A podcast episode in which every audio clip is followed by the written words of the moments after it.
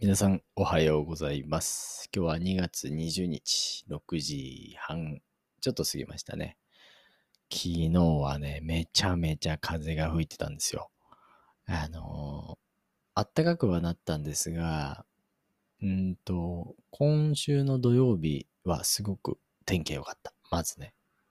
あのー、そこでですね、あの、この、今僕がいるエリアのいろんなところを回ってみようとして、まあ友達が、えーできたので、えーその人と一緒に、えー回りました。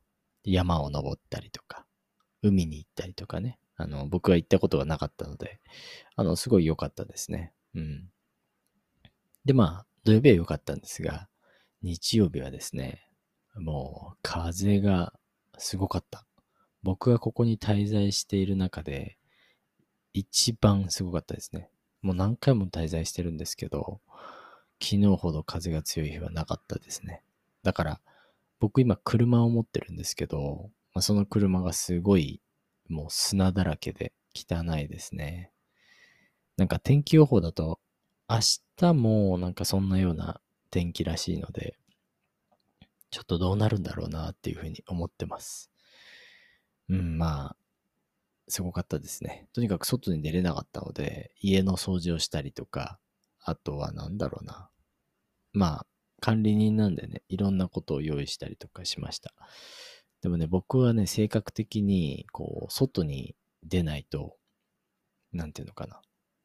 あんまりこう、なんかすごいストレスが溜まるんですよね。一日に一回は外に出ないとっていうタイプなので、朝起きて、あのースタバにね、行きました。で、コーヒーを飲みながら、えーいろいろなことを考えてですね、ああでもない、こうでもない、こうしよう、ああしよう、みたいなね、ことをしてですね。で、まあ、こっちの家に帰ってきて、うん、なんか、予定を立てないとっていうかね、目標を立てないと、なんか、できないなっていうふうに思うので、うん、なんか、僕ね、100日とか、なんか、短いカレンダーみたいなのを作るんですよね。この目標までにあと何日みたいな。で、えっ、と、まあ、ここの家には8月31日までいるんですけど、でその8月31日までが何日かっていうのがどんどん出てくるんです。192日とかね。で、僕はこの、えーこの会社、今の会社に入ったのが1年前、あ、1年、入ってから1年間はいつなのかっていうのが、えー2023年の7月18日なんですよね。1年経つのがね。っていうのが148日。で、まあ、Q2 まで130日とかね、ゴールデンウィークまで67日。Q1 が終わるのが40日。でこういうなんか短いゴールをどんどんどんどん設けることで、あ、次、あと Q1 が40日で終わるんだなっていうのがわかるんですよね。で、これが一つのモチベーションになるわけですよ。あ、この40日のうちに一つの契約をゲットしようとか、あ、こういうことをしよう、ああいうことをしようっていうことを思う、思えるのでね。あの、このアプリすごくね、僕は大事にしてますね。うん。で、ゴールデンウィークとか入ると、もうめちゃめちゃね、幸せじゃないですか。ああ、もうなんか、一回ちょっと休憩ができると思うので、ね、あの、そういう意味で、僕はね、このアプリすごく大事にしてます。はい。ただ、なんか100日っていう、あの、ダイソーね、100均っていうのがあるんですけど、ダイソーに行って、100ページのノートを買ったわけですよ。で、それの、なんかまあ100ページあるんで、1枚ずつこう、破いていく。1日に1枚ずつ。そうするとなんか達成感あるじゃないですか。今日はやった、何、何やったとか。あ、あと99日だとか。もう見えるので、アプリではなくちょっとリアルライフで見たいなって思って買ったんですけど、100日ってね、意外に、あの、今から100日って5月31日らしいんですよ。チャット GPT に聞いたんですけど。でもそうするとね、うん、なんか5月31日って別に何もないんですよね。まあ、6月1日が僕の誕生日なんで、あの、そういう意味では、一つ区切りはあるか。確かに。まあ、それはやってもいいかもね。まあ、なんか自分の誕生日ってもうあんま気にしなくなってきちゃったんですよね。ちなみに僕は今年34歳になりますね。もう、そんな時代です。はい。まあ、そんなこんなでね、えっ、と、今週は一日、祝日がありますので、木曜日かな？木曜日に確かあった気がしますね。はい。そうだね。で、まあ、水曜日に移動したりとかね、するので、まあ、なんかたまにはね、やっぱ同じとこにずっといるよりは、たまに動きたいっていう気持ちになってしまうので、うん、いいかなと思います。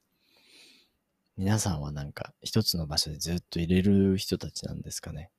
僕はね、やっぱどうしてもね、あの一つの拠点はあってもいいと思うんですよ。帰、帰るっていう場所ね。うん。でも、なんか、どっかに動き続けてたいっていう気持ちがあるんですよね。ちょっとね、やっぱ矛盾しますね。今まではなんか、もう疲れたから、なんか、あの、一つの場所にいたいって思うんですけど、でもやっぱなんか一つこう出張とか、あ、どっか行けるっていう予定が入ると、すごいテンション上がりますね。だからそれはそれでいいのかな。なんか、自分でその拠点がありながら、仕事でね、あの、いろんなとこに行けるっていうチャンスをゲットするっていうのはすごく大事だなっていうふうに思うので、で、そのチャンスってすごくモチベーションになりますしね、今までは結構ね、ストレスになってたんですよ。自分が動きながら、例えば京都に新幹線で行かなきゃいけないとか、めちゃめちゃ大変やんっていうふうに思ってたんで、うん、でもそれが、えー、なくなったので、あのー、ね、動けることがちょっと喜びになってきたっていうのがね、すごくいいことだと思います。なんか今、面白いこと言いましたね。やっぱり、動けることを喜びとする生活にしないとダメってことは、自分が止まってないといけないのかもしれないですね。普段はね。自分がずっと動いてたら、その動いてるのが普通になっちゃうので、なんか、動いてる時にまた動けって言われると、多分すごく疲れる。ですけど、止まってる時、まあ要は、ちょっとストレスが自分にかかってる。うん。ずっと止まってるのが僕ちょっとストレスなので、そこから動けって言われると、はい、絶対動きます。みたいなね。感覚になるので、あの、それはそれでいいのかなっていうふうに思いました。うん。いい気づきですね。まあ何も全部やっぱりバランスなのかなっていうふうに思います。ね。動きすぎず、止まりすぎずっていうところなのかなと思います。まあ今週の目標じゃないですけど、あの、先週の金曜日にね、僕のまあ、ボスに、なんかちょっとま注意されたんですよね、金曜日にね。その、ビジネスの会話って僕、わかんないんですよね。わかんなかったんですよ。その、IT 業界とか、その、お客さんが話してることとか、ボスが話してることっていうのが、日本語なんですよ。日本語なんだけど、めちゃめちゃ難しいわけですよ。もうなんかビジネス用語も使ったりするし、なんかこう、全部わか、生、なんか何を話してるのかわかるんだけど、全然入ってこないんですよ。わかん、全全然理解ができないんですよ。だから単語は理解できてるけど、何の意味かがわからないみたいな。なんかそういう会話って英語にもあるんですかね。多分あると思うんですけど、なんかレベルが高すぎて全然わからないみたいな。だから頭がいい人たちがお話をすると全然わからなくなるみたいな感覚ですね。僕にとっては。だから、その、僕が本当にしてほしいのは、そのビジュアライゼーションですね。なんかもっとこう、パワーポイントとか、いろいろなものを使って、これがこうだからこうだよっていうのを説明できた方が嬉しいんですけど、でも頭のいい人たちって、なんか言葉だけ並べて、理解しようとするというか、話そうとする。まあそっちの方がいいのかもしれないですけど、みんなに共有はできないですよね。上だけでこう判断されるっていうのは、まあそこ、そういう意味なのかもしれないです。まあとにかく、その、ボスがですね、僕に言ったわけですよ。まあ理解できないのは、まあしょうがない。これは慣れるしかない。でも、理解しようとしないのは良くないよねって。理解しな、しようとせずに、もう諦めて他の仕事をしちゃってるとか、メールとか、ね、違う人たちと連絡を取ったりとか、それは違うよねってもちろんね、オンラインだから僕がそういうことをしてるっていうには、あの、思ってはないと思うんですけど、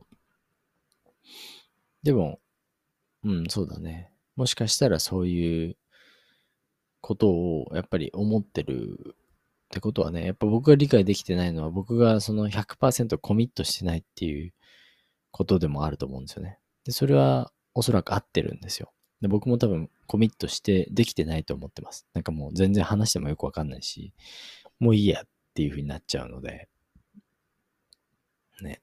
だからそこに関しては、あ、ちゃんと直さないとなっていう風に思いました。せっかくね、僕この何、業界 ?IT っていう仕事に関われて、なんかいろいろなことを学ぶことができてるんですよね。人に話すこととか、それこそ相手の話していることを理解することとか、二つともどっちも大事だと思うんですよ。相手に分かりやすく伝えること、相手から相手が何を言っているかっていうことを理解してあげること、この 2way なコミュニケーションってすごく大事だと思うので、まあ、その仕事においてはそういうことがどんどんどんどんスキルアップされていくのかなっていうふうに思ってます。うん。これってなんかバックパッカーの時全然意識したことなかったですし、いや、自分の言ったことわかんないのかよっていうね、感じでもあります。で今、あの、シェアハウスみたいなね、管理人としていますけど、これもね、同じですよね。相手にどうやって伝えたら分かりやすいかとか、ね、相手からどんなことを言われて僕が理解してあげるのがどれだけ早いのかとか、まあそういったこともあると思うんですよ。だから、 listen の気持ちと speak、トーク、スピーチの気持ちと二つともあの勉強していかないとなっていうふうに思います。それはね、すごく勉強になりますし、僕が、あの、今年一番力を入れていることですね。話すことと聞くこと。で聞くだけじゃなくて、理解してあげること。で、それをまとめて話してあげること。わかりやすくね。それがね、すごく大事なスキルだと思いますし、あの、チャット GPT って皆さん多分知ってると思うんですけど、すごいですよね。もう、なんか Google で調べたりもするんですけど、まだ。でも、チャット GPT に打った方が早、早いっていうふうに思っちゃったので、全然チャット GPT 使うんですよね。すでに。この計算はいくつとか、さっきも言いましたけど、8月31日まで何日とか、なんかいろんな目標設定とかね。ファイヤーするために、あとどのくらい必要なのとか、まあそういったことをですね、チャット GPT を使って、あの、作業するわけですよ。だから、その営業文、お客さんとか新しい人にメールを送るときも、この文章ちょっと、もうちょっと綺麗にしてとか、っていうことをチャット GPT に頼めるので、あの、もう本当になんか雑用というか、今まですごく時間をかけてきたところを、そのチャット、チャット GPT を使うことによって、あの、取り除くことができるっていうのはすごく感じました。と同時にですよ、あの、何が残る、何が残るとかってすごい気になるじゃないですか。やっぱりその人間の心とか、理解してあげることとか、で、まあ質問の投げかけ方ですよね。チャット GP でさえ、僕の質問が変だったら変な風に答えてしまう。ってことは僕がもっと質問の質を高める。質問のクオリティをもっと上げることってすごく大事だと思うんですよね。